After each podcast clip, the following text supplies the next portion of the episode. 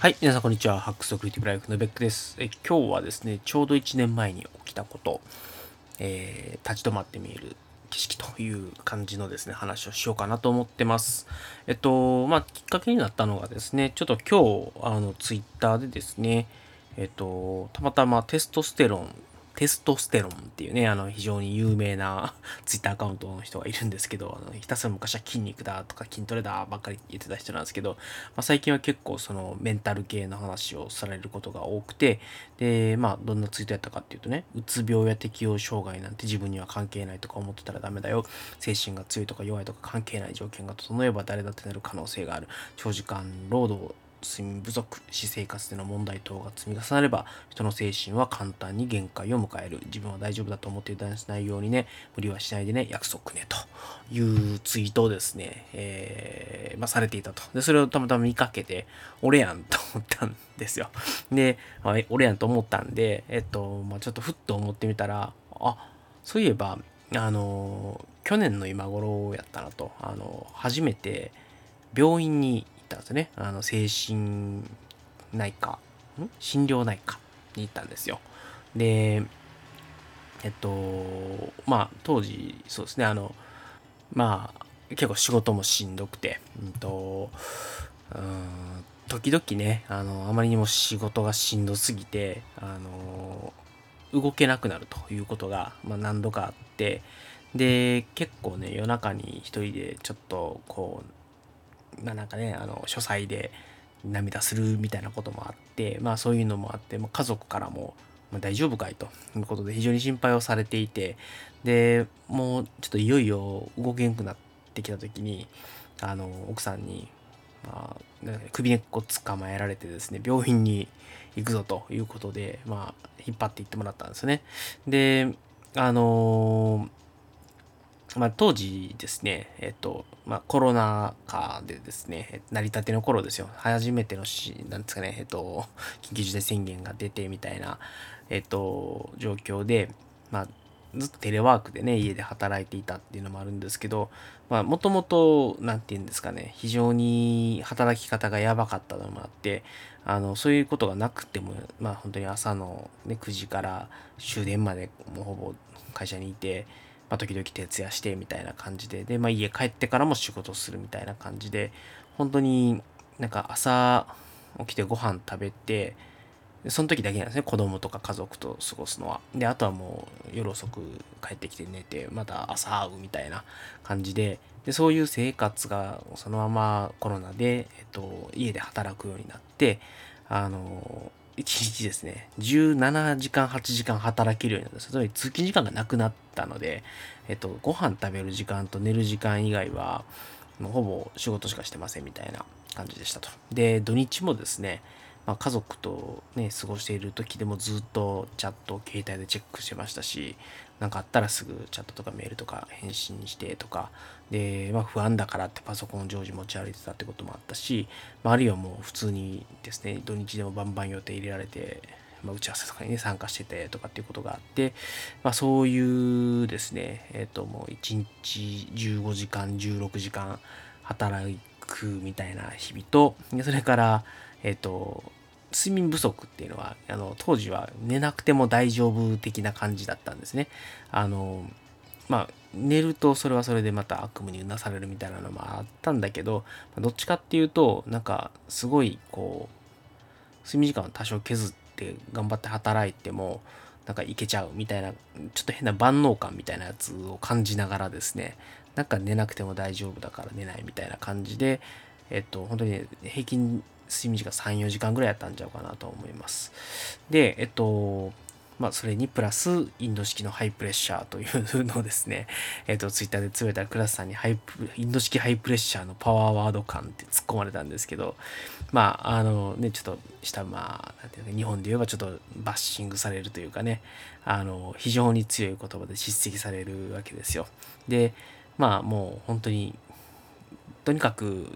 自分がですね、なんとかしなきゃと思って、えっと、必死で頑張ってたんですけど、必死で頑張っても何かこう、やっぱり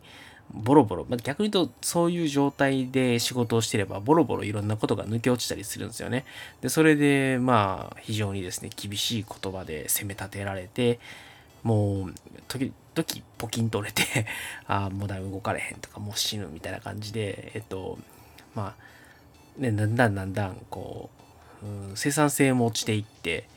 なんか、うんもともと変働き方というかもう人生が狂ってたわけですけどそこに、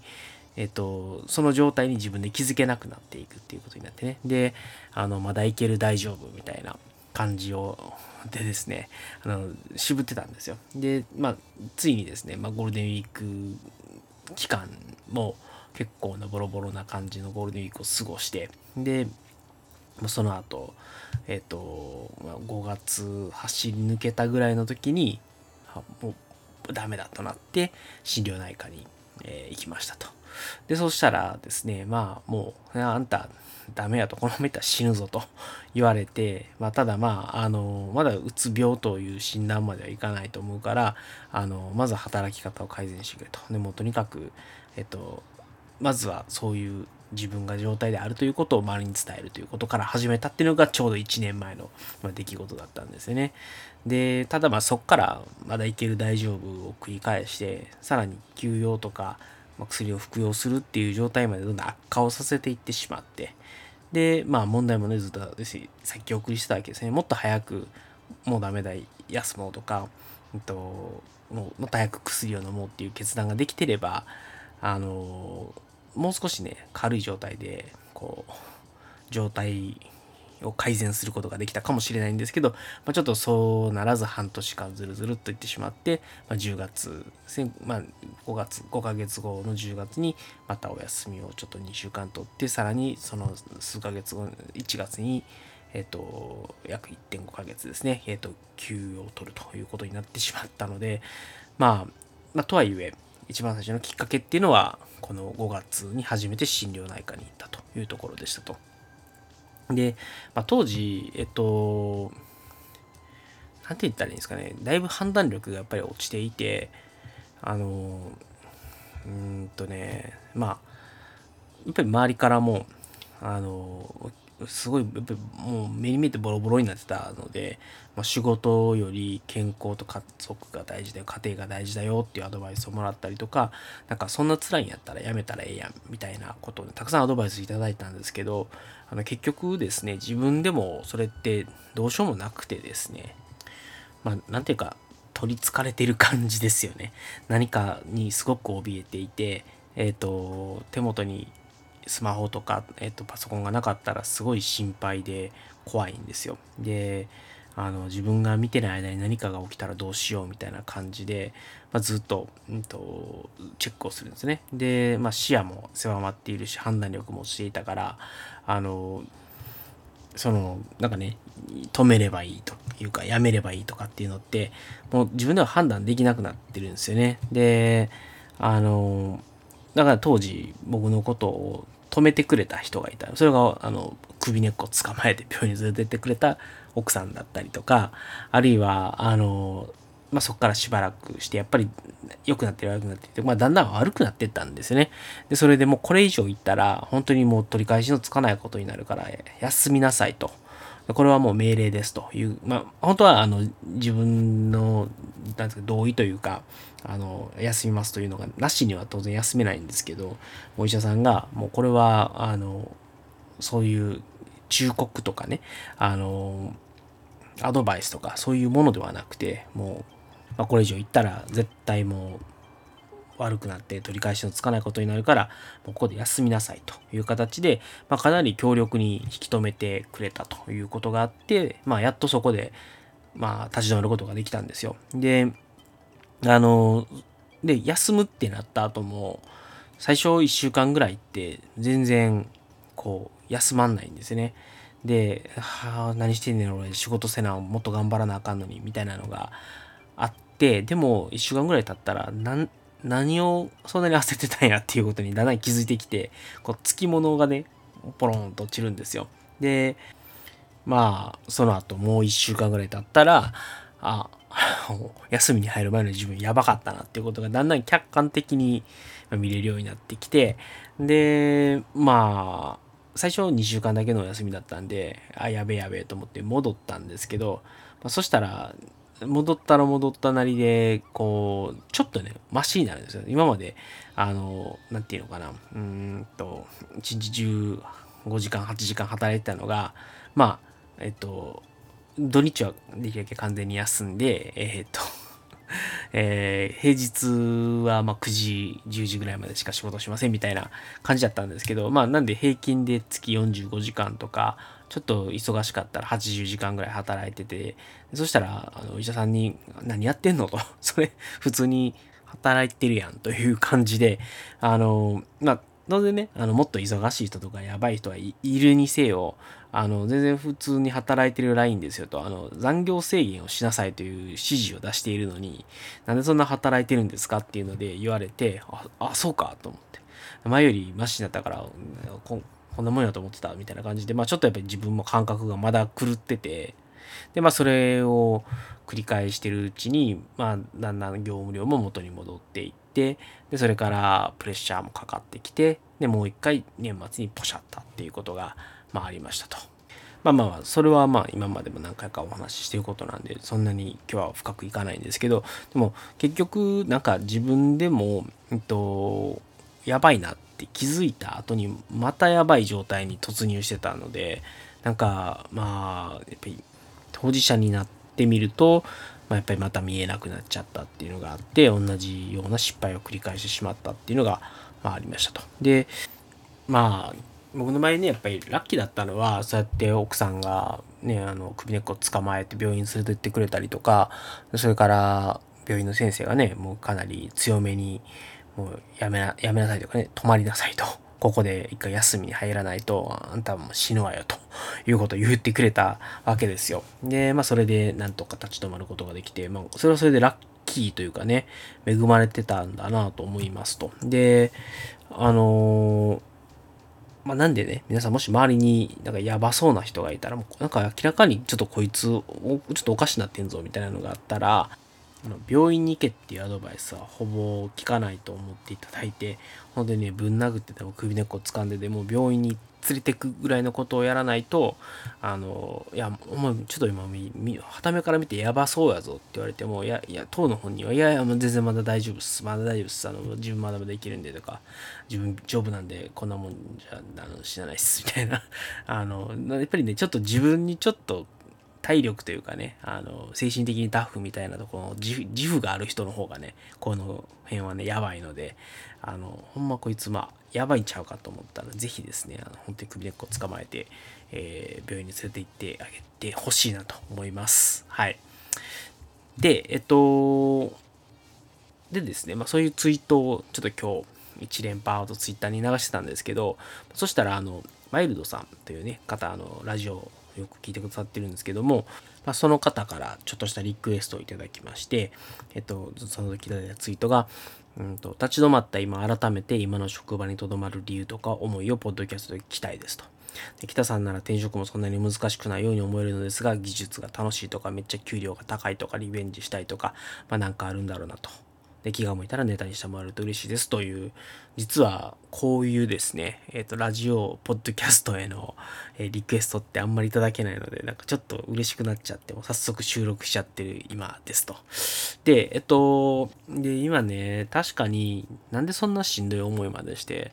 今の仕事続けてるので、要は1年前の今しんどくなったことと今やってることっていうのはそんなに大きくはあの変わってないですね。まあ、もちろん立場が変わったとか自分が休みに入ったことによっていろんなものがあの自分のところから離れていったっていうのはあるんですけども、まあ、そういう感じでまあ一つとどまってる理由を挙げるとするとやっぱりそうやって自分が復帰するというかね、えっと、回復するためにすごくやっぱり周りが協力をしてくれてるというかあのもともと僕のところにいろいろあった責任だったりとか仕事だったりっていうのを、まあ、ある程度取り除いてもらえたということもあるし、まあ、非常に多くの方がね心配してくださったりとかやっぱり正直ちょっと休みに入る前はもうこんなねあの迷惑かけんねやったらややめた方がええんちゃうかなってやっぱ思ってたんですよ。もう本当にね、あのそういう精神状態の人って、あのすぐもう俺には価値がないやめるみたいなことをすぐ思っちゃうんで、でも、まあやっぱりいろんな人がね、まあお休みに入る前とかにも、あのメッセージくれたりとかもあったし、やっぱり復帰してからも、なんかね、復帰した時に、本当に自分に帰る場所があんのかなと思って行った時に、まあ、すごく温かく迎えてもらえたとかっていうのがあって、まあ、そりゃ、仕事はね、しんどいこととかいっぱいあるし、あの、もちろん自分がしんどくなった理由が、あの、職場の環境に問題がなかったかといえば、もう全然嘘になるので、あの、いいとこもあれば悪いところもやっぱあるんですよね。だから、そういう、やっぱり、なんかね、ちょっと恩はやっぱり感じていて、そうやって、まあ、温かくね、迎え入れてもらえたっていうこともあるし、その戻ってきてからも、すごく、こう、業務量が増えないようにある程度は、あの、考慮してくれたっていうのもあって、まあ、ちょっと最近、あの、まだちょっと業務量がですね、増えつつあって、とかね、ちょっとこう、プレッシャーみたいなのもたまにあったりとかして、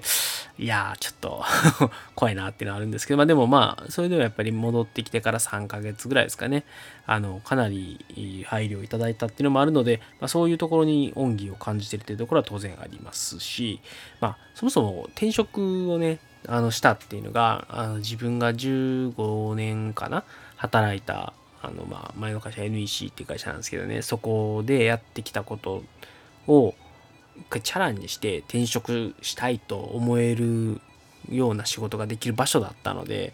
まあ、やっぱり、ね、自分のやりたい仕事、やりたいと思って、えー、挑戦しようと思って転職した場所だったので、まあ、うん、まだね、道半ばだったんで、ちょっとそこはやりきりたいなっていうのもあって、まあ、少なくとも今自分が携わってる仕事とか、あの、もうじきね、えっと、東京ビッグサイトの方で、ワイヤレスジャパンっていうイベントがあって、まあ、そこでちょっと登壇をしてですね、あの今やってる仕事についてお話をするみたいな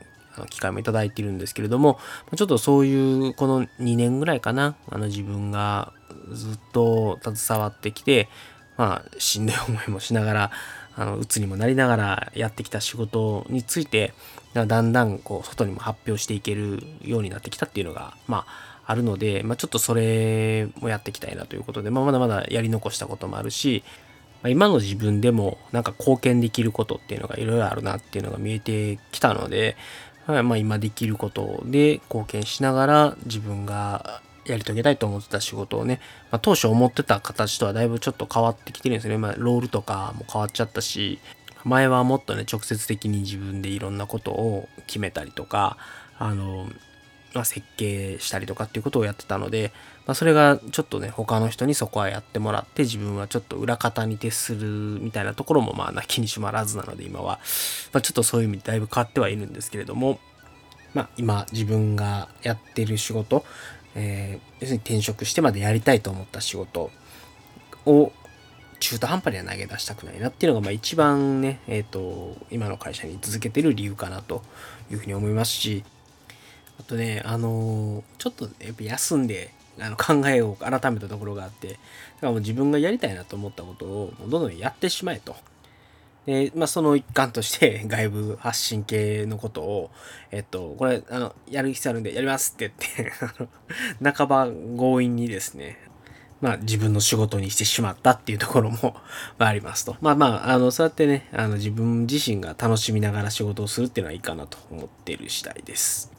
で、まあ、マルさんの言っていただいてる中で、例えば技術とか、あの、もうめっちゃお給料高いとかってかね、まあそういうのもあるとは思うんで、あの、特に技術が僕の場合ちょっと特殊な領域でして、テレコム系のですね、あの、オペレーションとかオーケストレーションとかっていうね、あの、普通の人は聞いてもなんじゃそらっていう世界観のものを ですね、ずっと専門でやってきていたので、まあそういうところが活かせる職場っていうのが、ね、なかなかまあないんですよ。要は、あの、今僕、モバイル系の会社にいるので、まあ、他のモバイル系の会社に行くか、そこにシステムを収めてるベンダーに行く日ぐらいで、まあそんなにね大きく労働環境が変わることもないかなっていうのもありますし、まあ当然ね、あの今英語をメインの仕事をしていて、で、インド式のですね、ハイプレッシャーにさらされるという環境は、まあ当然他の日本のモバイルの会社だとそこまではないだろうなっていうのはあるあるのはあるんですけど、あの、まあでも自分が今やってるような仕事が他のところに行って同じようなことができるかとかっていうと、まあ例えばね、その仕事の進め方とかもやっぱ今僕のいるところで立ち上げ機の会社なので、まあそうするとやっぱり大企業とかに行くと思ったようには進められないというか、なんか調整に非常に時間が取られるとか、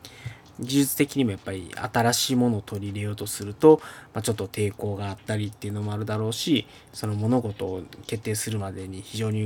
重厚長大なプロセスを踏むとかまあやっぱり自分もいろんな会社さん見てきてるので、まあ、今の会社での仕事の進め方がやっぱりいいなと思うところもあってね。まああの技術的に挑戦ができるとかあの自分が思ったように進められるとか、まあ、そういういろんな要素もね、踏まえて考えて、まあ、今のね、職場、今の会社、自分がやりたかったことを自分の進めたいようにやらせてもらってたりとか、で、で、しんどいけど、もともとね、自分の実力がどこまでそういうグローバルな組織というかね、今まで日本国内のお客さんと日本企業で働いていたので、どこまで世界に通用するかっていうのを、まあ、見てみたかったっていうのもあって、まあ、それがね、やっぱり、結局、ちょっと力及ばず跳ね返されてしんどなって思ったっていうのはあるんですけど、まあ、それでも、そういうチャレンジをしたいとかね、自分がやりたいってことができるっていう職場と出会えたこと自体はね、非常に良かった。まあ、それの中で、まあ、自分の仕事との向き合い方だったりとか、まあ、やっぱり異文化許容力みたいなものかなっていうのが、あの、まあ、いろいろ足りてなかった。そういうところも含めて、まあ、一つ糧になったのかなと。まあ、なんで、結果から言えばね、そりゃ、ちょっと、鬱になっていいことなんて何も当然ないんですけど、まあ、それでも自分の実力だったりとか、自分の許容量だったりとか、いろんなことが知れたし、やっぱり一番多分大きかったのは、あの、ハードワークでね、何事も乗り切ってたので、あの、そのやり方っていうのはもう長くは続かないぞと、まあ、そういうことにも気づけましたし、まあ、休んだことによって家族と過ごす時間が増えてあなんかやっぱ自分はこういう本当にいろんなものを顧みずにね働いてたなんてバカだったんだみたいなのにも気づくことができたしっていうのもあってまあ自分のねマインドセットというか考え方みたいなものが大きく変えられたっていうことはまあ良かったんじゃないかなというふうに思いますと。ま、なんであのまあいろいろ話しましたけど今の職場はもともとやりたくてきたしえっとやっぱりいろんな社風というかねあのチャレンジングなところとか自分がやりたいことをやらせてもらえるとかっていうようなところも非常に魅力ですしねあとはまああの何よりもね自分が一回しんどなって休んで帰ってきて温かく迎えてもらってそれを自分が今後も復帰していけるようにすごい配慮をしてくれていろんな人が気遣いをしてくれてっていうのがあって、まあ、そういうところもある会社で、まあ、あのしんどくなった理由の全てが会社が悪かったとか仕事がダメだったとかってわけじゃなくて自分の仕事への向き合い方だったりとかっていうところも非常に大きな要因だと思うので今はそこを修正しにかかってるっていう感じですかね。でまあ、あの、あとは、バイオさんも言っているお給料の面もね、あの、転職してるので、やっぱり前職よりは、あの、非常に大幅にですね、上げてもらって、採用してもらってるっていうところもあって、で、まあ、しんどなってですね、休んだりとか、で、それから、うんと長時間働けなくなったからっていう理由で、まあ、評価が下がるということはなくて、まあ、自分が今までやってきた貢献度だったりとか、まあ、今の自分ができる最大限のね、貢献の部分っていうのを評価してもらえてるところもあるというところで、まあ、まずはね、やっぱり、いろんな形で迷惑もかけているし、まあ、自分が復帰できるように様々サポートしてもらえてるところがあるので、まやっぱりそれにちょっと報いる形でね、まず自分がしっかり復活していく。で、また、あの、もっともっと貢献できるようになっていくっていう、まあ、そっちが先かなと。で、まあ、やっぱり受けた恩はちゃんとしっかり返したいし、あの、自分の中でちゃんとここでやりきったぞっていう実感が得られるまでは、まあ、辞めるとか転職するとかっていうのはないかなという感じですね。はい。ということで、え、今回はですね、えっ、ー、と、ちょうど1年前に、まあ、その、うんと心療内科に行って、まあ、そこがきっかけになって、まあ、この1年間でね、まあ、1回休む状態まで落ちて、それから今だいぶ復活してきましたよと。で、まあ、なんで、じゃあ、あの、今の 会社に居続けてるのかとかっていうあたりについて少しお話しさせていただきました。なんかすいません、なんかほとんど自分の身の上話みたいな感じになっちゃったんで、なんか申し訳ないです。はい。まあ、次からは、あの、聞いていただいた方にとって役に立つようなお話ができればいいなと思いますが、毎回そんなこと言ってて、まあ、大体、自分がね、話したいことばっかり話してるんで、まあ、あの、そのうちね、あの皆さんにとってあの役に立つ話ができるようになったらいいですね。はい。ということで、締めたいと思います。えっと、こちらの番組、ベックサックでは皆様からのご意見、ご感想、お悩み相談、今回、毎度さんのリクエストがきっかけになってこの回を収録しているので、あの、リクエスト等々いただけましたら幸いでございます。えお便りの方はですね、Twitter、ハッシュタグ、ベックス、アンダーバー、レディオの方にいただくか、えー、ベック1240、アットマーク、gmail.com っていうね、メールアドレスの方にいただくか、まあ、あの、ツイッターでも何でも結構でございますので、ぜひですね、えー、お便りいただきましたら幸いでございます。はい。ということで、今日はこの辺で締めたいと思います。それでは皆様、最後までお聴きいただきましてありがとうございました。それでは皆様、さようなら。